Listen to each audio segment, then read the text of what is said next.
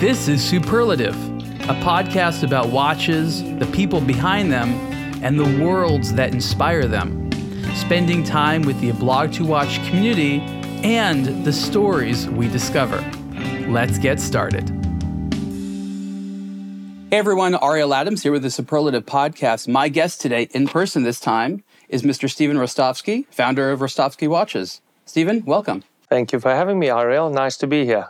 We've uh, we've known each other quite a while. We're both uh, Los Angeles residents, and it's always good to sort of connect with people here in Los Angeles because when you go to Switzerland, we really feel like we're on the far side of the world, don't we? And it's hard to spend time and sit down and relax. We're always running. Yeah, yeah. They we we go to their home and they don't recognize sort of how far we've come. But also, I think for many years, the West Coast of America, like even despite all the watch love and the performance, it's sort of like Switzerland thought we were some sort of like backwater part of the country. I think the longest time we ever sat down together was in the lounge of the airport flying home. when, when we had nothing else to do, we were captive audiences to each other. Yeah, yeah. Um, and we and we go and we for many years, both of us in our own ways have been going on our pilgrimages uh, to Switzerland. Today, you have all your focus around Rostovsky Watches, which is um, a store, and we'll get into some of the brands that you are an authorized dealer of. But I would think it's important to talk about a little bit how you got into all this because you have been responsible for people buying some of the most you know sophisticated and high-end watches in the world, Greubel Forsey, uh, which is sort of now a little bit behind you, and also De Bethune and things like that. I guess talk a little bit about how you, you know, being not from LA but living in LA, become the became the U.S. distributor of a brand like Greubel Forsey? That's a good question. Thank you. Just to correct you, firstly, I don't have a retail store. I have an office in Beverly Hills, eighth floor office, and we converted uh, one of the rooms into a gorgeous lounge. So COVID helped us to uh, break away from this concept that to be authorized and represent brands, you had to be on the storefront ground level. We're in a, in a lounge environment. For me, I guess when I say retail, I almost Same. include website in there. There you go. Because at the end of the day, the, the, the lines are remember for the longest time it was like digital and retail and there was like this strict separation between the two now the question is what does all that even mean and and back then of course even then if you didn't have a retail store from ground level you could not really represent any brands. So that was an interesting change, I think, through the times of COVID. But to get back to your original question, um, I was in. The, I moved to America in 1990, and I've, I was in the software business. That was my first career, and I ran a, a company that specialized in um, accounting software for CPAs that handled high net worth individuals, called themselves business managers, a nice niche business. I sold that in 1999 and had a three year contract through 2002. And I've always loved watches. I've loved watches from the age of 18 years old. So I've always really been interested in watches. I, I heard one of your podcasts talking about Hong Kong. I remember my first trip to Hong Kong buying my first Rolex uh, way back then. So I've always had a real passion for watches. Started uh, buying a few watches for myself, and then in the three-year contract, uh, when I'd sold my company, I actually got very involved in learning a lot about watches, all the magazines. There were two websites at the time uh, Watch Time, uh, no, Time Zone and. Purists. No, there was another forum, Watch Something Watch. I'm trying to remember now. Watch was in, which, which one? WatchUSeek? No, I'll remember in a minute. But anyway, Time Zone and the other one. Watch Pro Site, probably? Uh, pro- one of those original names, yes. And we were, uh, you know, I found those sites and started to trade, buy, sell, met a lot of other collectors. And over a three year period, I determined, I kept a spreadsheet, and I had bought and sold 156 watches in wow. three years. And I didn't keep a huge collection personally. I kept no more than 10 watches in my personal collection. So I knew I started with six or 10 and finished with six or 10, and 156 came and left. And then after I resigned from my software company uh, that had acquired me, I took a year off. We had our third child, and I decided to. I was in the process of signing up in the corporate world again with a catalog fulfillment company. And a friend of mine and myself were sitting down the day of uh, New Year, and he said, Why don't you just trade watches? You know how to do it, you love it, it's your passion. Why don't you try it? So I decided I'll try. Worked from home for a little bit till the baby was born. and uh, moved into an office in Beverly Hills, and I've never turned back. So I always loved, going back to your initial question, I've always loved smaller independent brands. I have a passion for wristwatches. I would buy what I loved to keep for myself if I had to keep it. And in 2007, I acquired my first Greubel Forsey for my personal collection, and later on, they approached me to uh, open up distribution in the United States. What does it take to be a good watch trader because that many watches in that short time, especially at that era where it wasn't as easy to get watches. Um, talk a little bit about what it takes to even do that, but also what it takes to be successful. Because I think that there's a lot of people that would love to do some of the stuff that you did, but most people will lose money, right? I did lose money okay. in those days. but in the, just to go back to some of the dynamics, I, I calculated I lost about twenty thousand dollars. I kept a spreadsheet. It's not too bad. And I, at that point, you know, watch prices have increased significantly since 2002. So we're talking 22, 22 and you could get some good deals back then. And uh, let's say on average, I traded one and a half million dollars worth of watches in total with 150 watches only losing 20,000 I really figured it out but actually I took it a step further in the 9 months that I took off because I decided to take off some time I changed my philosophy at that point in time I said I'm still going to buy only what I want to wear for myself but I won't sell it unless I break even or make money. And in that summer, I made $5,000. So obviously, it's not a living, but I realized that I could make money doing this. Interesting. Where would you acquire these watches? From other private collectors and also from uh, dealers that wanted to sell out of watches. And most of it I met through these uh, watch forums. Now, I think what's incumbent to say here, because it's really important, is that to do all this, you had to be a very active social creature. Totally. This is not like, I'm going to go shop on a website, buy stuff on eBay. This is a lot of interacting with humans, wheeling and dealing. And you know that also is something which represents some watch lovers, but many are introverts, right? So you being quite extroverted seemed to give you a bit of an edge. And I was learning. I spent at least, I'm guessing, 15 hours a week in those years. Yeah. Uh, learning more about watches from 1999 to 2002. Every magazine, every article, every publication, every website, I was learning and reading. It's funny because around that time, 2001 especially, is when I started really getting into it. And we talked about um, Wristwatch Annual. Right. Which is funny because that publication was probably responsible for me being here today. Really? In what way? Well, I'll, I'll, I mentioned this before, but it's sort of funny. I was I was in college. I was in Tucson, Arizona at the time, and uh, I, I, got into a fight with my then girlfriend, and I decided to leave and go to the bookstore, which was my my sanctuary. Right when I got upset, and the bookstores at the time had these you know magazine sections, and there in the magazine section was this thing called Wristwatch Annual, wow. and I picked it up, and the first thing I noticed as you sort of look through it was, and we talked about this, prices right? You're looking at and you're like, you know, I guess the look of watches, you know, you've seen these things around, but then you see these prices associated with it. And for me, it garnered this curiosity. This like, wait a minute, why is it that expensive? And then you flip through and you see all, you know, it's not every brand, but it's a great amount of variety. And that spurred me to do exactly what you said, which is consume as much information as I could with what was available, which was all this information online and what you could sort of get. And because no, nobody really sort of hands it to you, it's really reliant on you as a consumer to figure out this weird world. And as someone who likes challenges and probably likes to figure out puzzles as you and maybe I do, this is like not only these products cool, but it's so intriguing like learning all about this because especially at the time i don't know what percentage of brands but it seemed like most of the cool big brands had like no presence in america and no presence socially no presence yeah. on the internet and that that publication was a bible it yeah. really was yeah. I, and i still have today probably in my office in my bookshelf i probably have 20 years or whatever, 15 years worth of wristwatch annuals. Yeah. And I would refer back to them. That's where I would find my price reference guides. On aBlogtoWatch, when when I first started in 2007 because of that publication. And in contrast to the other publications which existed, I made sure that whenever possible, and today it's sort of like a holy rule, the price is mentioned. Because for so long, this industry for whatever reason has has been like price shy. And you and I have had these same fights with these people in Switzerland. They're like, oh, price on request. I'm like, I just requested it. Who will you tell the price to? And it just reeks of them, you know, looking at a customer, you know, eyeing them up and down, being like, okay, what can I get away with asking? Like, no consumer feels safe in this environment. Having a retail price, no matter how high or low, is some safety that you're not going to be discriminated against, right?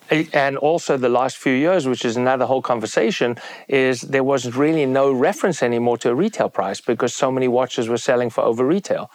So what does that mean anymore now to have a retail price? There's I, a market price and a retail price. And before it used to be a retail price and what's the real selling price below retail price. Now it's what's the market price above retail price. It became crazy. So you you've been behind the scenes a little bit. Tell me, is there a, a math or a formula to how retail prices are or should be calculated? Or is it kind of this emotional thing where like, that sounds like a million dollar watch? You know, I really don't know the answer to that question. As you mentioned, I have been behind the scenes with uh, many brands, De Bethune and uh, Greubel Forsey specifically. I'm also involved very much with a good friend, Romain Gauthier, and work, and he uh, advises me a lot about some of the ins and outs of the business. I think the way the Swiss uh, factories work is they have a factor, a multiplication factor, and whether it's a small independent brand and it's five times uh, cost to get to a retail price, or whether it's a larger brand that spends more money on advertising and they have a factor of up to 10 times. Yeah. That's how they work, I think, financially. That's how it works internally. And it's very difficult to break that, that mold. But I do think it's a very good question you ask because I do think that as prices started to increase over the last few years through COVID times, the factories did look back and say, well, hold on, if the market price is selling for so much greater than my normal factor, maybe I should take advantage of some of that and just say, okay, this watch is worth X instead of five times cost. And I, I think that did happen. I want, yeah, I want your opinion here on this because I think this is a very important topic because I think the topic of greed comes in here. And especially since the pandemic with this quote unquote market price adjustment happening, you heard a lot of people saying this ter- term, oh, why does it cost that much? Because I can get away with it. And I felt that there was no ethics there because you said if there's a formula and you stick that formula and at five times production cost, you're making your money, then isn't it just greedy if you're going up to six, seven, eight times cost when you've already established that you can make your money back? Yes, I, I have to confess, I haven't heard anybody in the industry tell me that. I'm charging it because I can get that. I'd never heard that. The, so. I've heard the retailers say okay. when they charge more than retail. Okay, uh, all right. Well, that's interesting because the authorized retailers should not be selling any of the brands that they represent for above retail. That's they, they got bold. that's another conversation. But um, I, I would, I think that this factor also causes problems. So I'll give you an example. When you sit in a factory position and you have a factor of five, for example, and you produce, and I'm going to use an example now with De Bethune, and you produce a stylus, the setting pin to change the, the functions on a, on a perpetual calendar watch. And the cost to produce that because of all the hand finishing and all the labor that goes into it because they're a small independent hand finished firm. And if the cost is 300 Swiss francs, now all of a sudden, if you have a factor of five, the retail price has to be 1500 Swiss francs. And what I fought early on was you don't have to give the retailers margin. You don't have to make the same margin for yourself for items that are really just service items for the end consumer, taking yeah. the consumer into, in, into play here.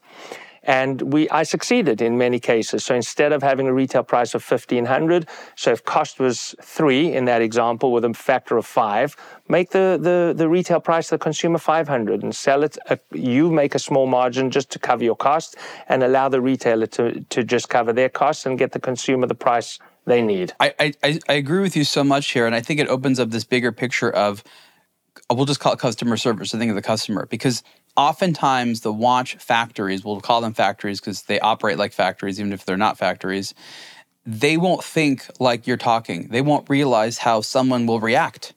You know, you deal with a customer, you have the conversations where, like, Steven, really this much for this little thing? And I'll, I'll take it a step further. And I had a conversation with a brand yesterday about this actually. They have this new model coming out, two versions of it, essentially the same watch, $200 price difference between the two.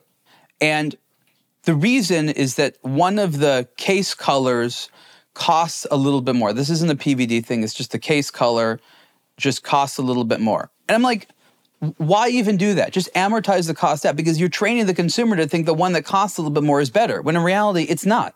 And, and, may I ask you on that on that subject, without disclosing any brand, but is that 200, 200 on twenty thousand or two hundred on one thousand? It uh, represents probably a big percentage of the price in uh, total. On about six thousand. Okay, so it's still a big percentage. Well, and and and you're right. They're creating a, a scenario. Their their cost is probably twenty more. Yeah. If it's a 10 times factor. So their cost is 20 more. They want to multiply the 10 to get a 200, and they should just amortize it in and create a similar price for both the watches. Exactly. One they'll make slightly more margin, one they'll make slightly less margin. But they don't think like that. I know. And it's just the consumer, you know, genuinely gets confused in this in this industry a lot. And I have felt that my primary job above everything else before telling people about new watches and new brands is just helping to sort out some of the confusion. Right. Right? I mean, you and I, when we first started looking at tech specs of watches, there's no explanation of what any of this means. Right? We have to look at these technical specifications and reverse engineer for ourselves what the hell anyone's talking about. Right? This is an industry that is impermeable. And I think that's part of the attraction, right? Because you sort of have to know and you and I have been interested in this for, you know, more than 20 years now. And, and I hope you'll agree that on a regular basis, you're still learning, learning new stuff. How something was made, who made it, if something is good, if something's bad, some reason for, for this. Of course, the history is this huge open world about all the past innovation, even just the last hundred years of wristwatches. It's an insane amount that no one human being can really wrap their mind around. And I think we like that about it. And we like the fact that there's no real justification even for value. because, you don't think so? No, because really, I, I, there's an explanation why something costs more than the other, and how much labor and work and uh, etc. goes into it. But really, when you look at a a small clock or a wristwatch. I'm thinking of those little car clocks that I bought one for my office. It's the retail price of a Camry, a Toyota Camry car. How do you justify that this small car clock made in Switzerland costs 30 something thousand and a Toyota Camry costs 30 something thousand? but we're selling dreams and this, this is passion and you know there is no real logic behind it at the end of the day but we love it and we continue to do it and we will continue to do it well i think the most important takeaway is that there's certain pieces of this puzzle that you need and I think this sort of push towards vertical integration, which a lot of brands tried to do, is misguided for the simple notion that the mentality required to make a watch is very different than the mentality required to educate about a watch or to sell a watch. And okay. You add, as an intermediary, a necessary step. Because I believe that oftentimes, if the person that you're selling to spoke directly to the factory, that sale would never happen. Right. So you, you, it's something nobody's ever spoken to me about. You just brought up a very interesting topic, and I hope I don't go off track here. But you just spoke about value add. So I came from the software business. So a authorized reseller in the software business was always called a VAR, V-A-R, value added reseller. And if you didn't add value, you were not a value added reseller. So across the chain, there had to be some value add. Right. And in the watch business, I never saw that. It, until recently, and maybe I'm even wrong, but there were so many years that went by that I would walk into retail stores throughout the world where the salespeople knew way less than I knew.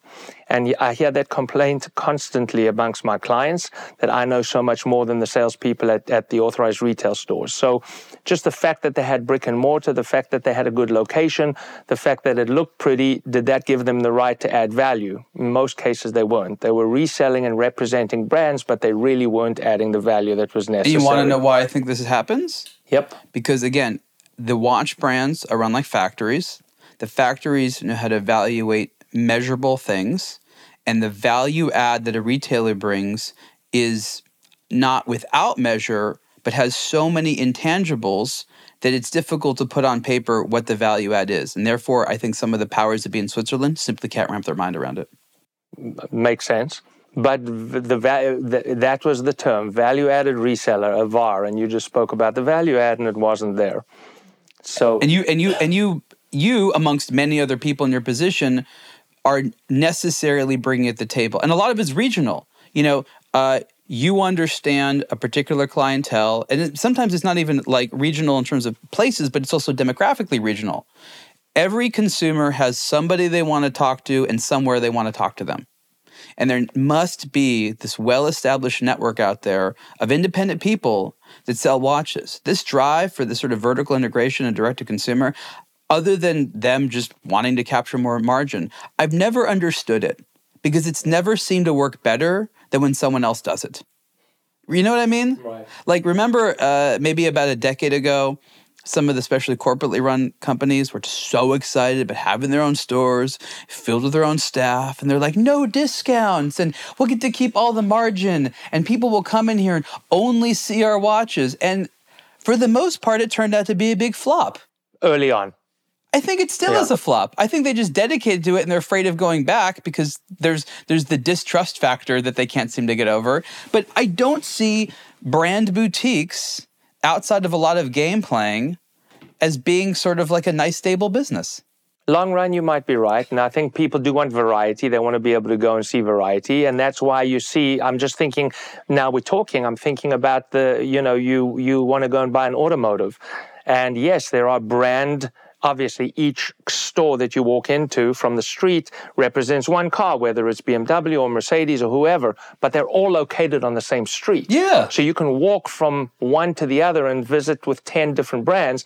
That doesn't happen in monobrand like you're talking about in the wristwatch I mean, business. in the car world, it's assumed the consumer is going to compare. and shop. Everybody knows Right. this is happening. So you do have your mono brand. What you're saying is you have your mono brands, but you can walk from one to the other. But that's about practicality. right. Let's be honest. To be a dealer of multiple cars, to have all the cars there, all the parts, all all the expertise, I just don't think it makes sense. Watches, you can do it. Right. You don't need to have a, a giant parts department that takes up a warehouse for all your parts if you have a bunch of different cars. You know what I mean? Like with watches, it makes more sense because of the size. I love I love that the watch industry compares itself to the car industry. It's it makes sense and it's smart, but it's not a one to one match. Right. And they always pretend like it's a one to one match. They're like a certified pre-owned works great there. Let's do it as well. Not so fast. It's not that simple. It's interesting. I spoke of this concept of certified pre owned for so many years. I thought about how to do it. How do we get through that? And I heard one of your uh, uh, podcasts when you were talking about um, 11 James. Yeah. I worked with those guys at 11, 11 James early on. I guided them, I advised them, I directed them, but I knew at some point they weren't going to be able to see through to the finish line because it's a, it's a movable asset that is just too hard to control. And one collector, especially on the high end, I mean, I know I speak for myself. I always try to imitate what I would want for myself. I'm so A type personality that I wouldn't want my watch treated differently the way I treat it myself. So if I allowed somebody else to rent it for a few weeks or months and then take it back again later, it just wouldn't have worked for me personally. But it's interesting how all of those things, the certified pre-owned, the um, this uh, the uh, 11 James, which was basically a rental, Rental, yeah. program, they work very well in the car business. They just don't haven't worked properly yet in our business. I think that you know a part of the problem is trying to make a business model out of it. Also, getting consumers to rally around something to get them to trust, um, and and also to have something that makes. I think I think the renting thing doesn't make sense. What I do think makes sense is some easy ability for people to trade with one another, maybe even without cash. But what I found is, you remember you told me your first three years you bought like a bunch of watches, but you only up with six of them. So what's important about that is after acquiring watches, you then wanted a way of get rid, get, getting rid of them. And most consumers face two prospects. One, I keep the, or I guess three. One, I keep the watch forever. Two, I sell it at a loss. Very rarely you're going to make any money. Or three, and this is the hardest option, but probably the most attractive, is I can just trade it for something I want Right. someone who wants this will take it because they haven't had it, and I'll take something from them that I'm interested in. I firmly believe that because the natural behavior is to consolidate your collection, people would rather trade away for something they want than sell or rent.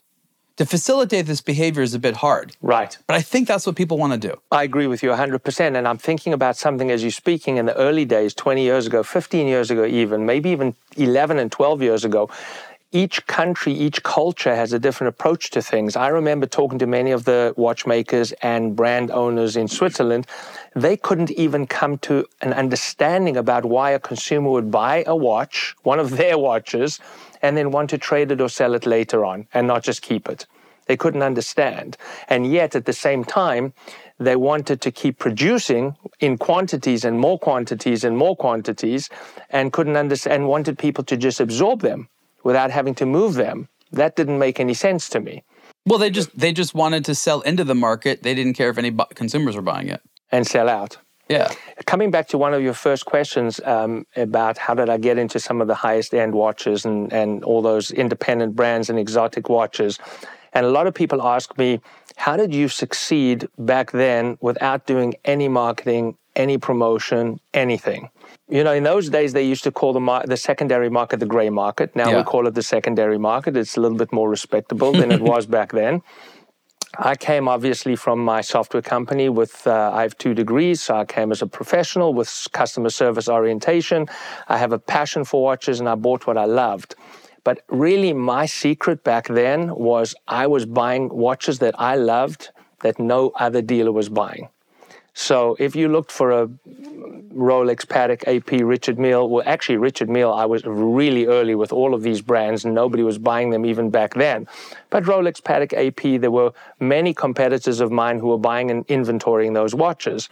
I prefer to inventory Urwerk and Richard Mille and F.P. Journe and A. Lange & Son and those brands that weren't as popular back then. So because they were rare and because they were hard to find, when collectors wanted them, they found me. Yeah. That was my trick. So you were a known buyer. And I was a buyer, and then the collectors found me to buy from me. So when they were looking for something uh, and didn't want to walk into a retail store and get it from a retail store, the other collector friends of theirs referred them to me. So I grew my business. I have two or th- two and a half thousand uh, customers on my database today, and I would say to you that okay, in the last few years, we have social media and the internet and our website, but probably 85 to 90% of that came through word of mouth, which is the strongest source of uh, referral. Yeah, no, absolutely. And I want to unpack that a little bit because I think it's very important. You had to bring two things to the table. One is the, the the merchant mind, as I'll call it, whereas I need to acquire this thing and then sell to someone else and make a little bit of money. And to do that, you sort of have to have a taste of how easy this is going to be, and am I going to make money off of this? And that mentality is absolutely required if you're going to if you're going to be selling watches, right? You you can't do that. But there's another element which a lot of the people who are great merchants don't have. That's being a real watch lover. Yes. Because if you're not a real watch lover, what do you buy as a merchant? You buy what's popular, and what's popular, especially today, has a lot of demand. And so you if you acquire something, you're probably not going to be able to sell it for a big margin. Now, if you know watches and you know what to look for, then you can be a hunter and you can look for all those things that you're like, I know that that has high inherent value. But because not a lot of people know about it, it's not popular. Because it's not popular, retail resale price isn't that high. But I did something else that maybe you'll be shocked by, and maybe I'll shock some of the audience. For the for the first ten years, I would say I'm just throwing out a, a guess here, but for probably ten, maybe even fifteen years of my business in the beginning, I took away all the risk from the consumers. I gave my clients, collector clients, a guaranteed buyback. Uh, yeah. And that doesn't exist today. Oh, so, no more? So think of, no, not from me necessarily. I'm saying people don't even ask for that anymore. And the thinking today is, and this has been frustrating for me. We can talk into uh, talk about this as a totally different subject, but over the last few years, people have been buying watches expecting to make money. When we all first started, it was a passion, should be a passion. You should buy the watch and expect to lose something. If you buy it right, what is that number that you're willing to lose? And so the model that I created, I determined that for me to run a successful business back then, as a small independent with very little overhead, I needed to make 10% margin. Okay. And and I'm bringing this up because I read a, I'm I'm part, uh, part of some of these forums, these chats on on WhatsApp groups, and this subject came up this week. I, I just thought of it as we're sitting here about how come my dealer tells me they make such a thin margin, but when I sell to them, uh, they're only willing to buy at a certain price and then they list it for double that. How can it be such a slim margin? I kept my business totally honest. I told my clients if the market remains the same and I sell you a brand new watch, I'll buy it back from you if it comes back to me in like new condition from brand new at 80% of what you paid. And if you buy it like new from me and return it to me like new still, I'll give you back 90%. So there was my 10% margin built in. It's a given that if you sell something brand new, there is an additional 10% depreciation going from new to pre owned. But once it was already pre owned, the restocking fee whatever you want to call it, but it was now it's no longer a brand new item and now it's pre-owned, and there were, that was the 20% versus the 10%. But that allowed me to educate so many collectors about these smaller independent brands that weren't popular like they are today, and I'm going to mention all of them: Richard Mille, FP Journe, MB&F, uh, Romain Gauthier, Urwerk, Greubel Forsey, De Bethune, and the list goes on. And as I educated people about these brands that weren't as well known back then, if I said to them, try this, it's so interesting. Look at the passion behind this watch. Look at the, the soul inside of this watch. Um, and if you try it, you're not going to lose more than 10% if you want to trade it back to me or sell it back to me. So this this is where your salesmanship comes in. Because psychologically this is a very attractive proposition even though you don't really lose. The idea is that we know this is a big risk buying this thing you don't know about. But if you tr- if you feel like you make a mistake, you don't lose that much. In fact, you feel like you're you're more or less whole. And I'm sure in a lot of instances, if something happened, you would trade them, you'd make them happy somehow. So, exactly. But this idea that you built in a safety net, because that is the big issue. People worry if I buy this and I want to resell it, I don't want to lose my pants. 10%, I don't think people are going to say is a huge risk especially when, you know, someone else has to obviously resell it. But people believe they're losing 50%, 60%, 70%, right. and that scares the hell out of them. You know that the percentage of people that are going to take you up on this offer is not very high. Yet having that warranty out there that people can take advantage of makes them feel great. And I, and I took it even a step further. It wasn't a trade back percentage, it was a buyback. So if somebody called me back and said, I've decided I want to sell you back the watch, I had to send a wire or a check. Yeah. It wasn't a trade back. So I couldn't build in additional no. profit onto something yeah. else. I left everything open. You would you would you would technically lose if they changed their mind, but you knew that it would probably happen infrequently enough that the promise was more valuable to you than, you know, having to satisfy a bunch of people are constantly returning. And, and it brings up another subject consignment watches. Ah. People would say to me, if, if they proposed a watch to sell to me and I gave a number, let's just use simple numbers to make it easy 10, 10,000. Mm-hmm. And they say, no, well, the, the watch is probably worth 12,000.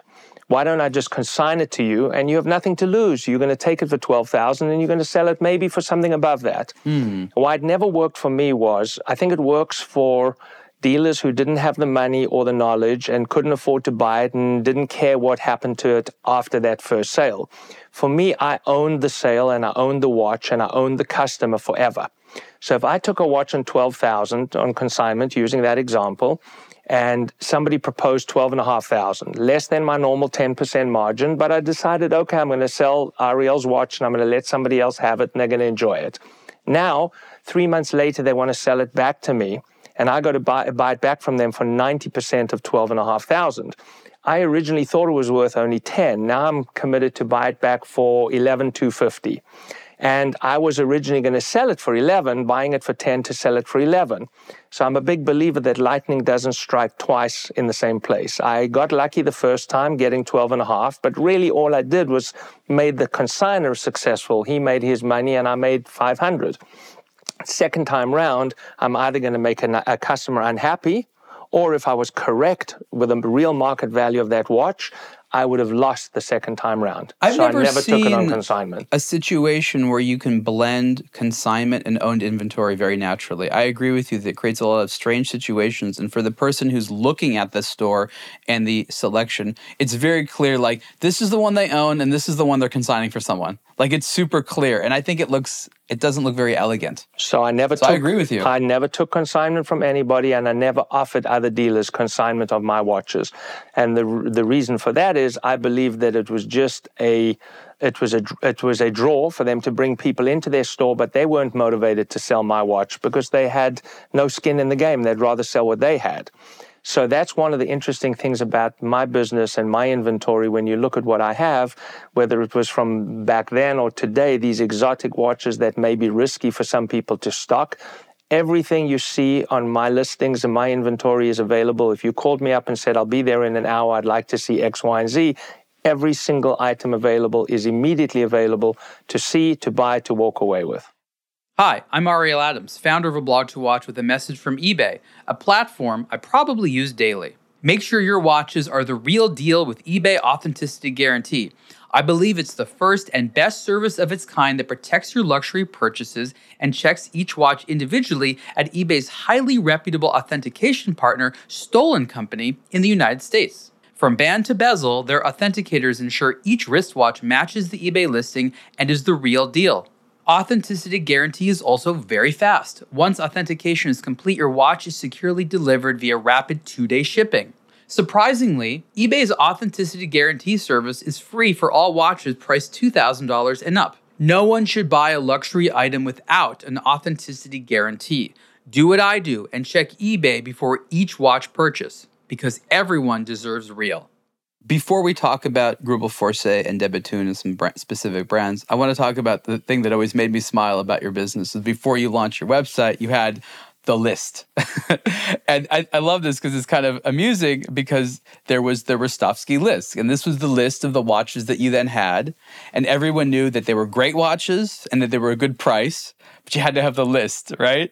And so it was this funny thing. You have the updated list. You have the list was this sort of just like an amusing thing that you like to keep going before having a website? I'm just curious, why were you, why'd you hold out a little bit longer than the other guys? Before I came with a website. Yeah, you know. Well, it's a it's a funny but great question, and I'm not even sure I went in the right direction. Okay. by creating the website. So, the uh, on the in the first instance, I even though I'm I, I'm very public and well presented and I have a good presence, I'm kind of shy and underground with my business. So I didn't ever want to be out there, and. Uh, having a website means that you're out there with everything to the world, not just to your private list. So having a private list was good for me because it kept me quiet and private, and the brands like that also back then, not recently. You know, they like the fact that if there was a very important any brand, Breguet, AP, Vacheron, Patek for sale.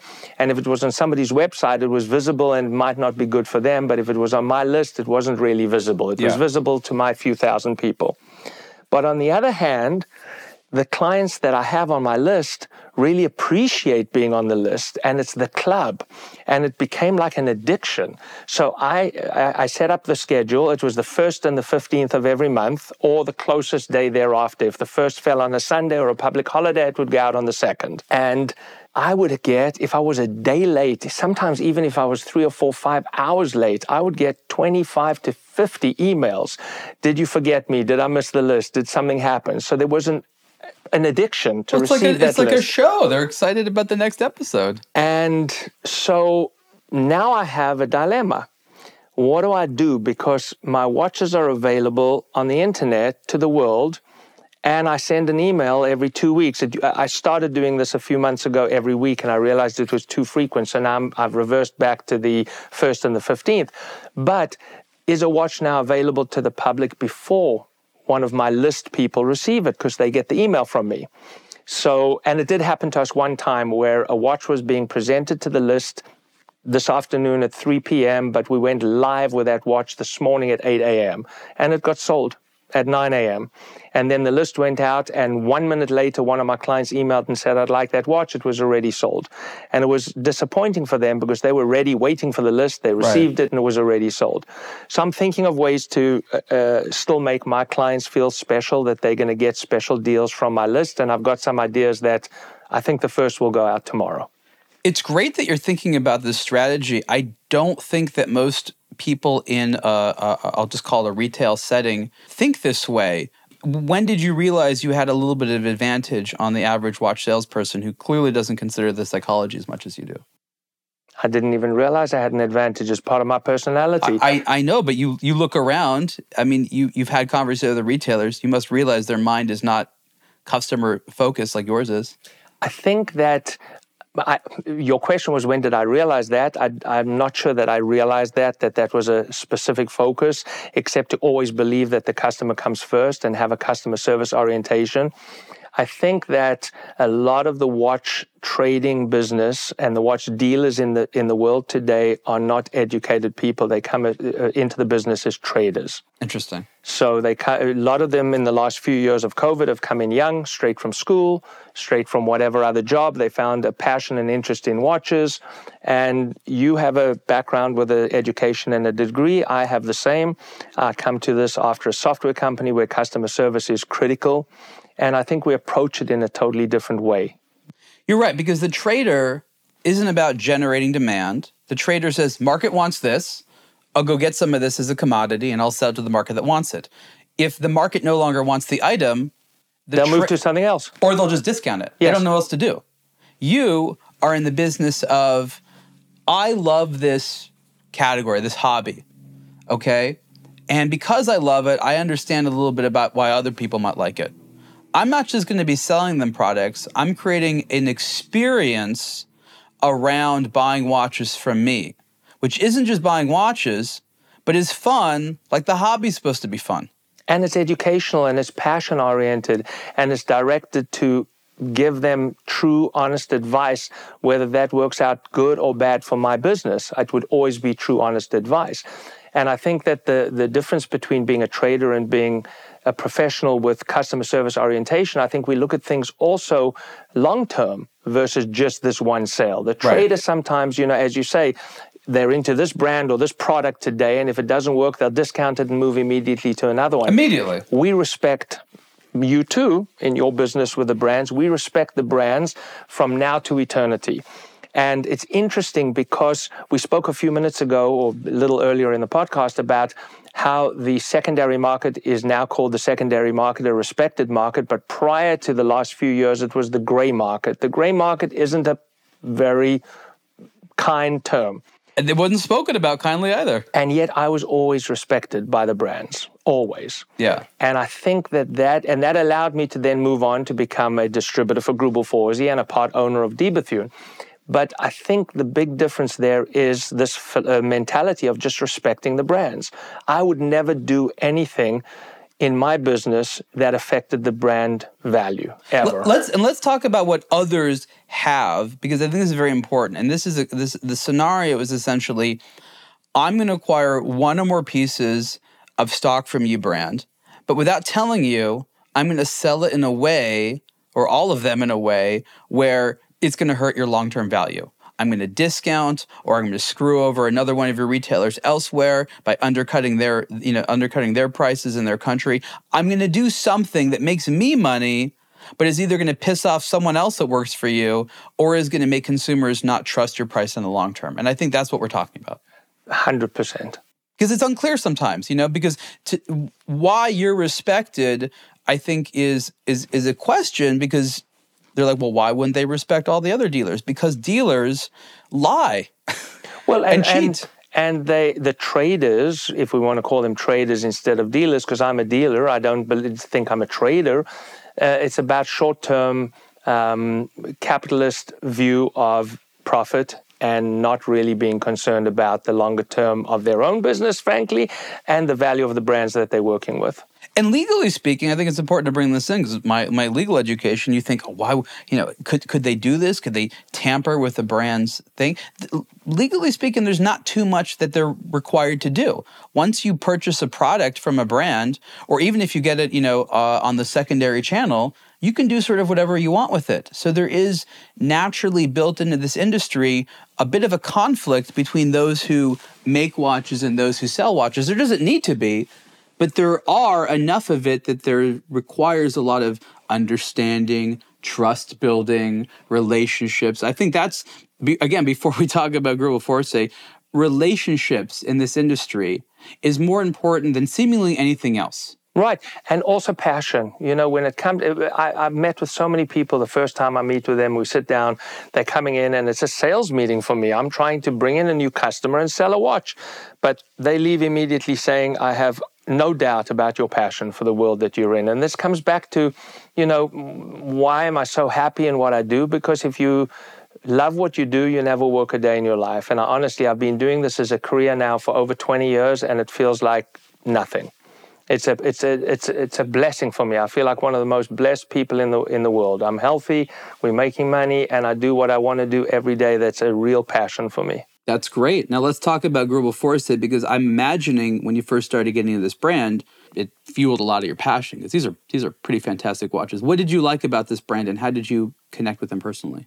Well, the first one I bought, actually, as I said to you before, was 2007. They launched the 30 degree double tourbillon vision in 2004, and I bought one of those in 2007. It was one of the most beautiful objects I'd ever seen in my life. The finishing, the, the way it worked. I had conversations with Stephen Forsey direct.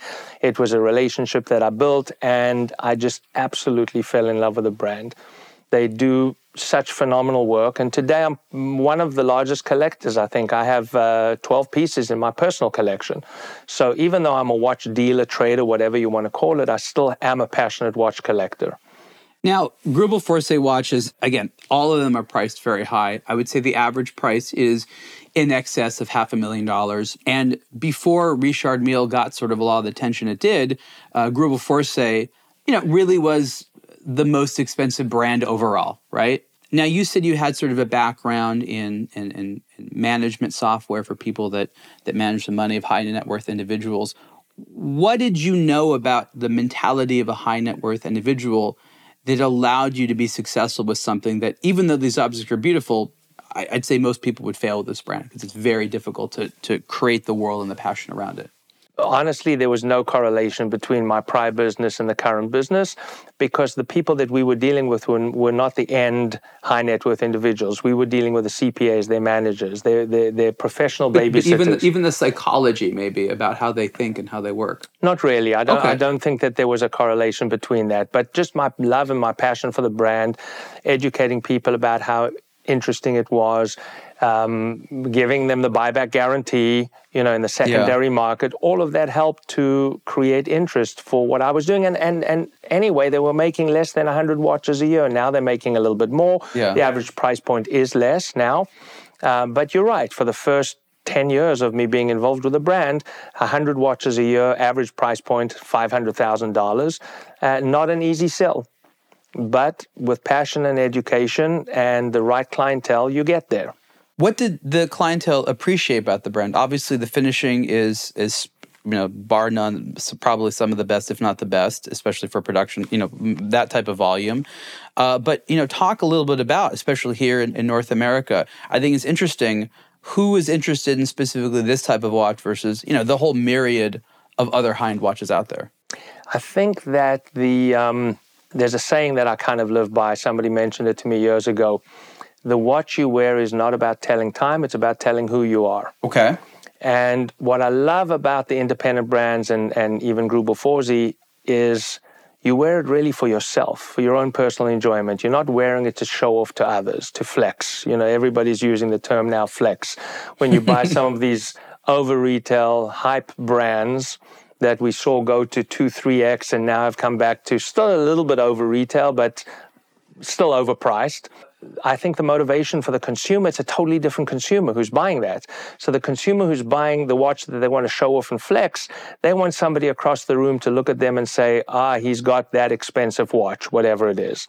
I think the buyer for the brands that I was always passionate about, they were buying it for themselves, to enjoy it, to appreciate it for themselves. Because the reality is, when you can afford something like this, you don't just have one, you have multiple. And many of my clients hardly wear some of their pieces. Yeah. But they take them out of the vault and they enjoy them for themselves, just like you would if you put a piece of art on the wall. You enjoy that for yourself. I think the variety of people that buy these things are sometimes as interesting as the products themselves you know because you look at the outside and you look at all the weird watches that are made and sometimes you wonder like does the world need all these watches?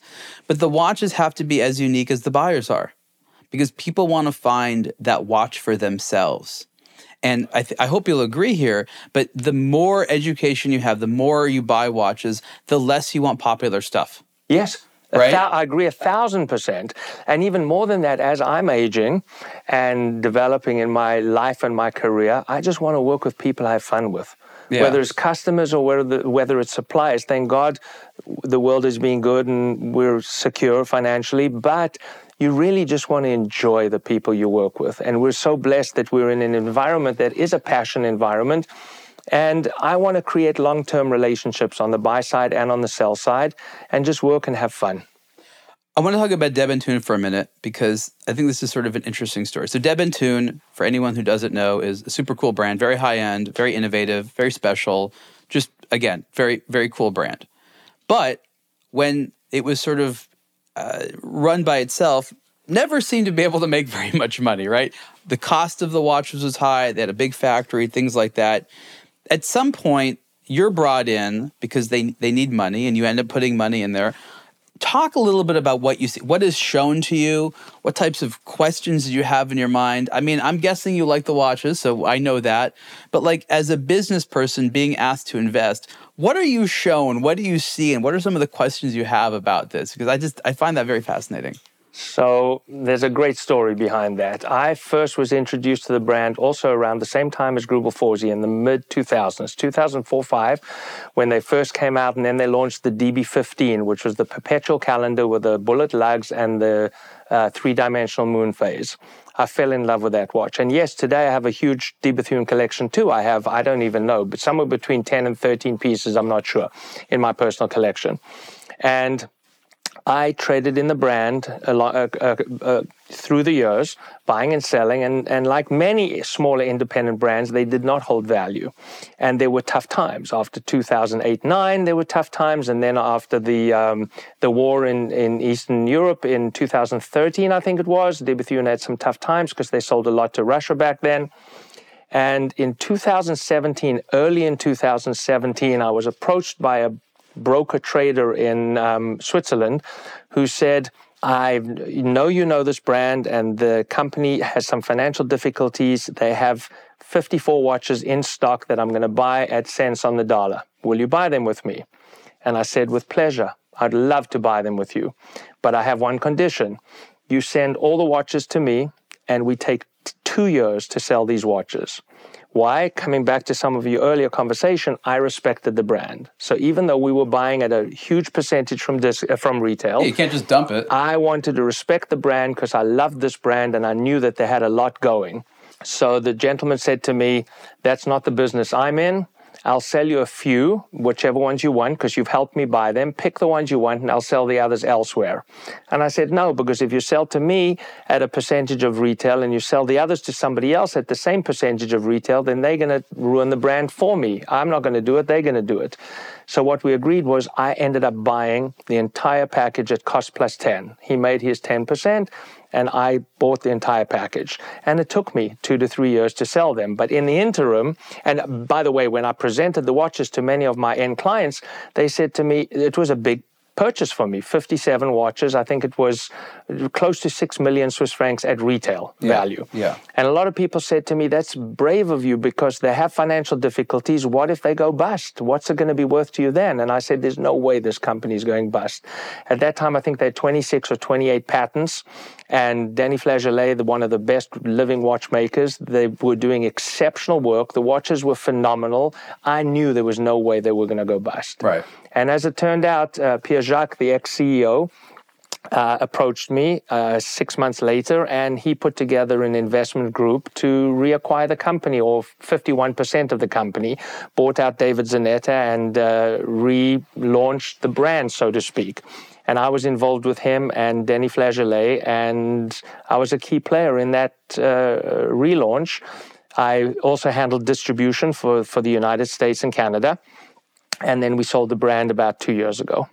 Selling it after you'd been through all that, were you, you know, were you like, I'm still not done with this game. I still want to play, or you're like, I've done my job here at someone else. I'm just curious what the emotions were when you when you finally exited from De Bethune. I had done my job and I still love the brand and I would still love to participate with uh, the new buyers and they, they include me and involve me because I had a two year contract that ends in August of this year. So uh, they, they still have involved me. But when we acquired it, it was acquired by an investment group. Mm-hmm. I was the largest investor of that group, but I was still a very, I was a minority shareholder in the company. Pierre Jacques was the CEO, and, and Danny Flageolet, of course, still a majority, a major shareholder, not a majority, but a major shareholder. And the goal was to turn it around and resell it in three to five years. And it took four years, and we did that. And I didn't resist it. So I was really happy with the results. I was really happy to see where the brand had gotten to at that time. And I'm even happier to see where it is today. Now, today it's owned. Um, I, I'm not exactly sure, you know, what it's Watchbox, Govberg, that group. I'm not sure exactly how they're defining who owns it, but it's it's it's owned by. Um, I guess there's other, not not just American, but we'll say we'll say an American interest. And I think it's very interesting because for many years, uh, people like you know Danny Govberg and others have had the experience of building up a brand's popularity in the United States creating passion, con- customer base, real momentum. And when that happens, not all the time, but a lot of the time, um, the people in Switzerland, whoever the owners are, be like, oh, wow, we're doing well there. Now it's our turn to take it over. And then they go into the market and they effectively cancel a lot of the distribution rights of the people who are doing it, try to take it over themselves, saying, like, well, thanks for rolling out the carpet. Your work is, is done here. But then often than not, they're not able to carry it on. Now, the people in America who made that brand popular, uh, the first few times this happens to them, they're like, wow, that sucks. But eventually they're like, you know what? I'm not going to let this happen to me again. And so what's interesting is you now have an entity in America that wants to build the market here, but also wants to protect itself from this happening again. And I want you to just share a little bit of your opinions because I know it's a giant topic. But about this problem where again, someone in North America makes a brand popular only to find that the brand is like, well, your work is no longer necessary here. We're going to enjoy that which you built. You are now evicted from your home. That's a real issue. It's not spoken about that often. But it is very true that, you know, burn me once, uh, shame on me, burn me twice, shame on you. I mean, we've got to the point that the smarter, um, you know, distributors and sales entities in America you know, want to avoid this problem, right? I think it's not only America. I think it's uh, it's a it's a problem with brands in general that when they need you, they love you, they're all over you, they offer you everything, and when they don't need you, they're very quick to discard. Um, that is, we've seen it happen. That's not the case with De Bethune here because uh, Watchbox is the owner and they'll control the direction. Yeah, they'll the literally not allow that to happen. Exactly. I mean, it's a it's it's a it's almost a nuclear move. It's like if I can't get the brand to cooperate and be fair, I just have to own enough of the brand to make sure they don't do it. Right. Like that's a that's a that's that's so much power necessary just to make sure that doesn't happen. But I think even I'm told I've never been an authorized retailer brick and mortar with a Patek or Rolex distribution contract, but I'm told that they're annual contracts, so they're not even longer than a year contract. So yeah. every year you're renegotiating your relationship with Rolex and Patek, or the two. Well, Rolex is the king of the industry. Patek, of course, in the high end, the king for sure. Um, but it's an annual situation. So, how secure are you? I think it's become accepted in our industry that the power lies with the market, really.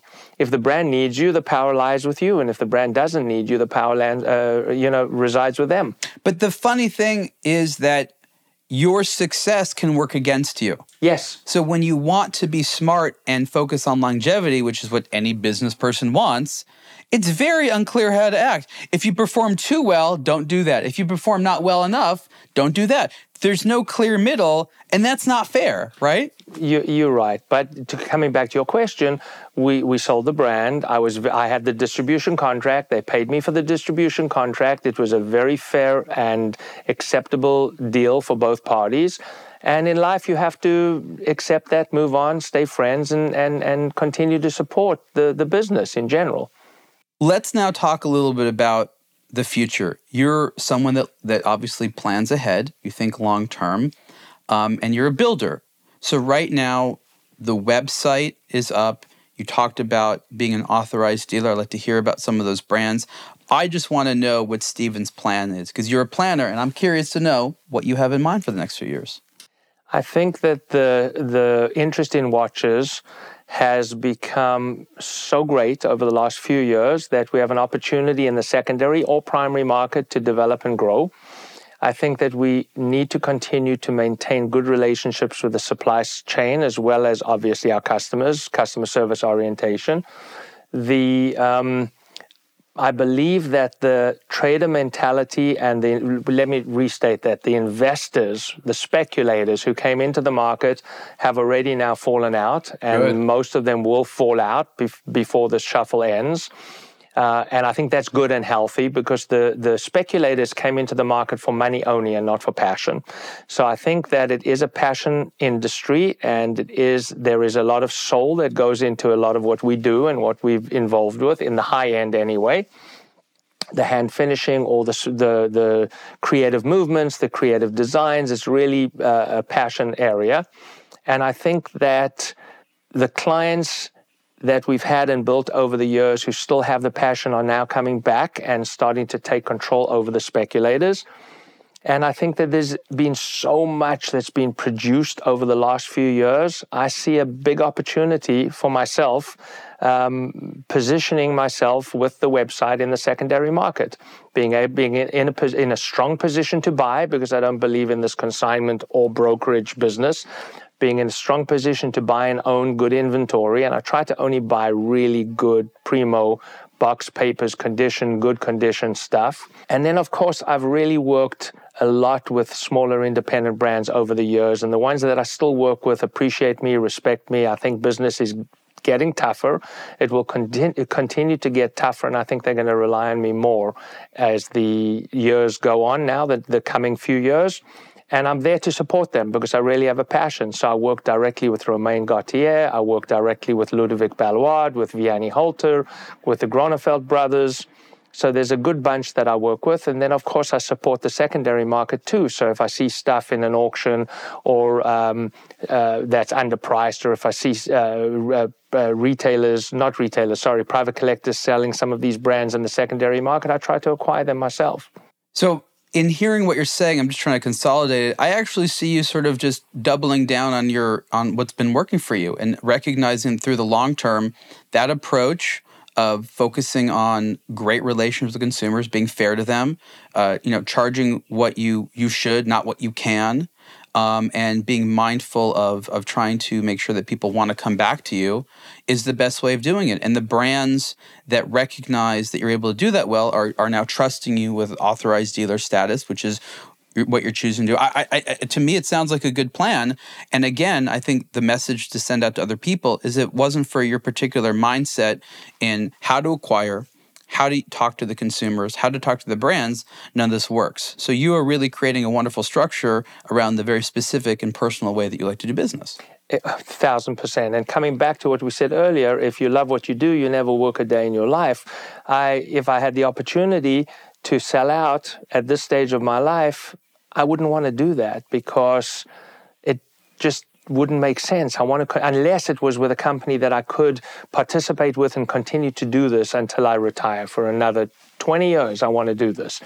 And and so, having said that, I just want to continue the same way. And I also do believe some of the tr- dealer traders out there who came into these hype watches over the last few years of of uh, irrational behavior in the speculative business, they might fall away now because that business it no longer exists. We never really liked that, right? Because no it. one other than them made money. Consumers didn't get better watches brands didn't get more money for research and development or production. Just these, you know, as you said, speculators, which if I call them speculators and scalpers, you know, tried to get more money for the same watch and only they benefited. And the core business is still bigger today than it was two or three years ago. And I think it'll still continue to grow. And people, uh, what, what jewelry can a man wear except a watch, really? A ring and a watch, a few things, but it's the main jewelry. It is, it is. it's the, it's the one we like the most. And so I believe that it's going to continue to develop and grow, and we're going to have a place and a role to play within it, and we're going to do this for another number of years. And yes, you're right. I'm going to come back to the point about we didn't like that, the speculative business. I have this conversation with Leon Adams from Cellini many times over the last few years.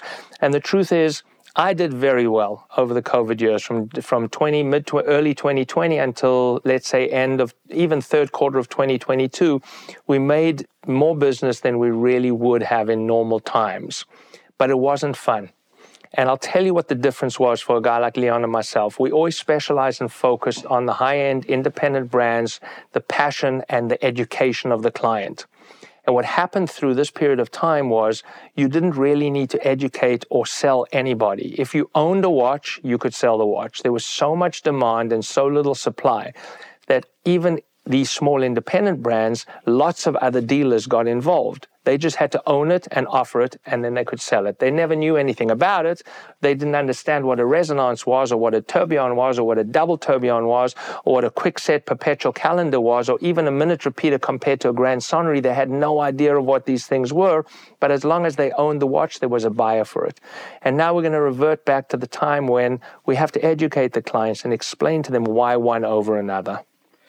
Steven, we've uh, we've exceeded our time. We'll have to do another conversation before we end. Just remind everyone uh, what the name of the website is and where else they can go online to learn more about you. Uh, RostovskyWatches.com. On the Instagram, I think it's at Rostovsky Watches. My personal Instagram is at S Rostovsky. But I'm old fashioned. I love a phone call. Call me. Find our number on the website. Call me. Let's chat and talk about a common passion. I recommend anyone uh, take Steven up on that invitation. Thank you. This has been the Superlative Podcast interview with Steven Rostovsky. Steven, thank you so much. Thank you for having me, Ariel. Thank you for listening to another episode of the Superlative Podcast. Support the show by subscribing and rating it on your preferred podcast platform. For questions, comments, and ideas, please email the show at superlative at ablogtowatch.com. For the latest in watch news, reviews, and culture, visit ablogtowatch.com.